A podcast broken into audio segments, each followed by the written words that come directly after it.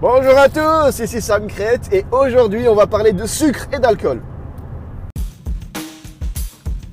Pendant presque 10 ans, j'ai maltraité mon corps à coups de whisky coca, junk food et sucre en tout genre. À 35 ans, un déclic s'est fait et j'ai décidé d'inverser la vapeur pour reprendre le contrôle. La question était comment faire avec ma vie professionnelle et familiale fort chargée? Ce podcast est là pour y répondre. Suivez-moi pendant que j'apprends, applique et partage avec vous des trucs et astuces pour devenir une nouvelle sorte d'athlète. Mon nom est Sam Crate et bienvenue dans le monde de l'athlète moderne.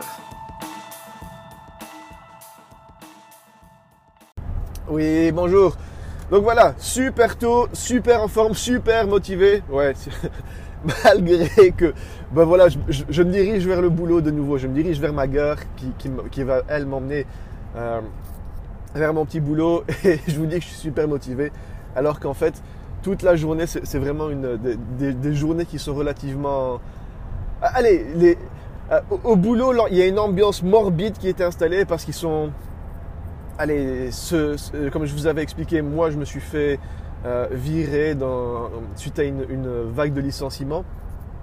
Et en fait, je suis en train de me rendre compte que ceux qui partent sont, sont soulagés parce qu'on sait qu'il va probablement y avoir une troisième vague de licenciements. Moi, je fais partie de la deuxième vague. Et vraiment, on, a, souvent maintenant des meetings avec la direction. Nous, moi, je sais déjà que je pars, donc un petit peu, il y a eu, c'est comme si on avait arraché le sparadrap. Mais tous ceux qui sont encore là, ils sont tous en train de stresser comme des malades parce que, ben voilà, eux, le sparadrap n'est pas encore arraché. Ils savent qu'il y en a encore qui vont probablement, même fort probablement, euh, devoir quitter la boîte. Donc déjà qu'ils ont, ils ont complètement décimé les équipes, mais en plus de ça, euh, ils vont continuer à les décimer encore plus. Donc l'ambiance est assez... Oula, c'est pas... On va pas dire que c'est la meilleure ambiance qui, règne. Enfin bref, ça c'est le, euh, aussi une des conséquences du monde moderne dans lequel on vit. Euh, maintenant, avoir le même travail pendant, pendant plus de 20 ans, c'est ça devient du domaine euh, du rare. Euh, maintenant, un boulot, c'est, ça a plus une durée de vie de, de, 6 mois ou 2 ans. C'est plus comme un téléphone maintenant, un boulot. bon, mais sinon, je voulais vous parler de sucre et d'alcool. Alors vous allez me dire quel est le rapport entre le sucre et l'alcool? Les plus chimistes d'entre vous savent évidemment que pour faire de l'alcool, euh, le sucre nous aide à faire fermenter tout ça, mais c'est pas du tout de ça dont j'ai envie de vous parler. J'ai envie de vous parler d'une petite analogie euh, qui, vous prouve par A plus B qu'en fait manger du sucre ce n'est pas spécialement bon pour les humains. Et là je viens de vous donner, euh, la conclusion de, l'histoire que j'ai envie de partager avec vous avant de vous raconter un petit peu ce qui se passe, un petit peu la théorie. Donc la perception qu'on a aussi dans notre monde actuel, moderne, euh, c'est qu'on nous dit, voilà, il faut manger 70% euh, de, sucre sur votre journée. on, dit 70% de glucides, mais en finalité, les glucides vont se métaboliser, ça va devenir du sucre dans votre organisme. Donc on vous dit qu'il faut manger 70% de, sucre et on nous vend des produits euh, sucrés à tour de bras. on nous matraque de publicité dans tous les sens, que ce soit radio, TV, euh, tout ce que vous voulez. Dans, votre flux d'actualité Facebook, Instagram ou tout ce que vous voulez, vous allez avoir des... Euh, maintenant, on voit souvent ça, ces espèces de petites recettes où ils utilisent des M&M's et même des, euh, j'en ai même vu avec des, sneakers, ils te mettent des sneakers dans, dans de la pâte feuilletée, qui mettent ça au four et, ça te fait, ok, ils rajoutent du jaune d'œuf par-dessus. Ça donne quelque chose d'appétissant, ça, ça a l'air bon, mais wow, la quantité de sucre qu'il y a là-dedans, c'est la folie. Ça rentre dans votre organisme, ça crée de l'inflammation, ça, ça, détruit euh, et, ça change complètement la, la, structure. Euh, de, votre ADN sur le long terme. Hein. C'est vraiment quelque chose de... sur le court terme, ça va. Et, les gens vous disent, non, c'est bon, vous allez le brûler, il suffit de bouger pour le brûler. Ben, je vous avais déjà parlé des triathlètes qui, euh, qui finissent par avoir du bide, alors que franchement, ces, triathlètes, ils n'arrêtent pas. Hein. euh, je, vous mets au défi, si vous êtes sédentaire, d'essayer de, faire même le, niveau zéro du triathlète. Hein. vous, allez, vous, allez crever, vous allez, vous allez sentir euh, que, que, vous, que vous êtes en vie en tout cas. Mais bon, revenons un petit peu sur, notre, sur le, domaine du sucre. Quand on mange du sucre, qu'est-ce qui se passe en fait? Il y a, il y a votre, c'est pas vraiment ça qui se passe, mais bon, on va essayer de garder une analogie euh, assez, assez simple. Euh, il y a un petit peu votre corps qui, qui s'arrête et qui va aller métaboliser ce sucre. C'est vraiment une alerte rouge. Vous, pouvez imaginer cette, espèce de, cette espèce de lumière rouge là qui, circule dans votre corps avec un bruit de sirène. Et votre corps va aller focaliser entièrement sur ce sucre pour aller le détruire, pour aller le séparer en petits, petits, petits, petits morceaux, pour le traiter et pour le supprimer du corps. Et je vous avais dit qu'on allait parler de sucre et d'alcool, parce que le truc, c'est que l'alcool, c'est exactement la même chose. Lorsque votre corps détecte de l'alcool, lorsque vous buvez de l'alcool, il va y avoir cette, lumière rouge qui va euh, qui va s'allumer, qui va tourner avec cette, ce bruit de sirène à l'intérieur de votre corps et votre corps va un petit peu s'arrêter de fonctionner pour aller métaboliser l'alcool et détruire l'alcool et évacuer l'alcool de votre système le plus rapidement possible.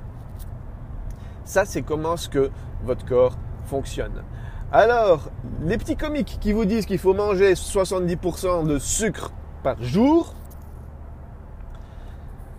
si on part du principe que le sucre est bon pour nous, pour la simple et bonne raison que notre corps va aller priori, oula, mettre en priorité le sucre et détruire le sucre avant le reste, l'alcool est encore plus prioritaire. Donc si l'alcool est encore plus prioritaire que le sucre, on peut en tirer conclusion que l'alcool est bon pour notre organisme. Vous voyez, j'essaie de, c'est vraiment une démontré par l'absurde. Si le fait de manger du sucre est bon pour notre organisme parce que notre organisme va aller brûler le sucre en priorité, vu que l'alcool est encore plus prioritaire que le sucre,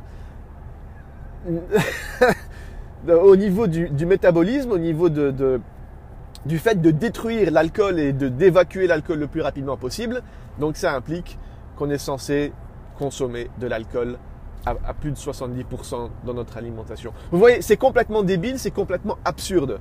Donc, vous savez bien que l'alcool n'est pas bon pour nous, l'alcool n'est pas bon pour notre organisme. Euh, mais l'alcool se, se, fait détruire quand même et se fait éjecter de notre organisme en priorité. Après, la deuxième priorité, ce sera tout ce qui est sucre.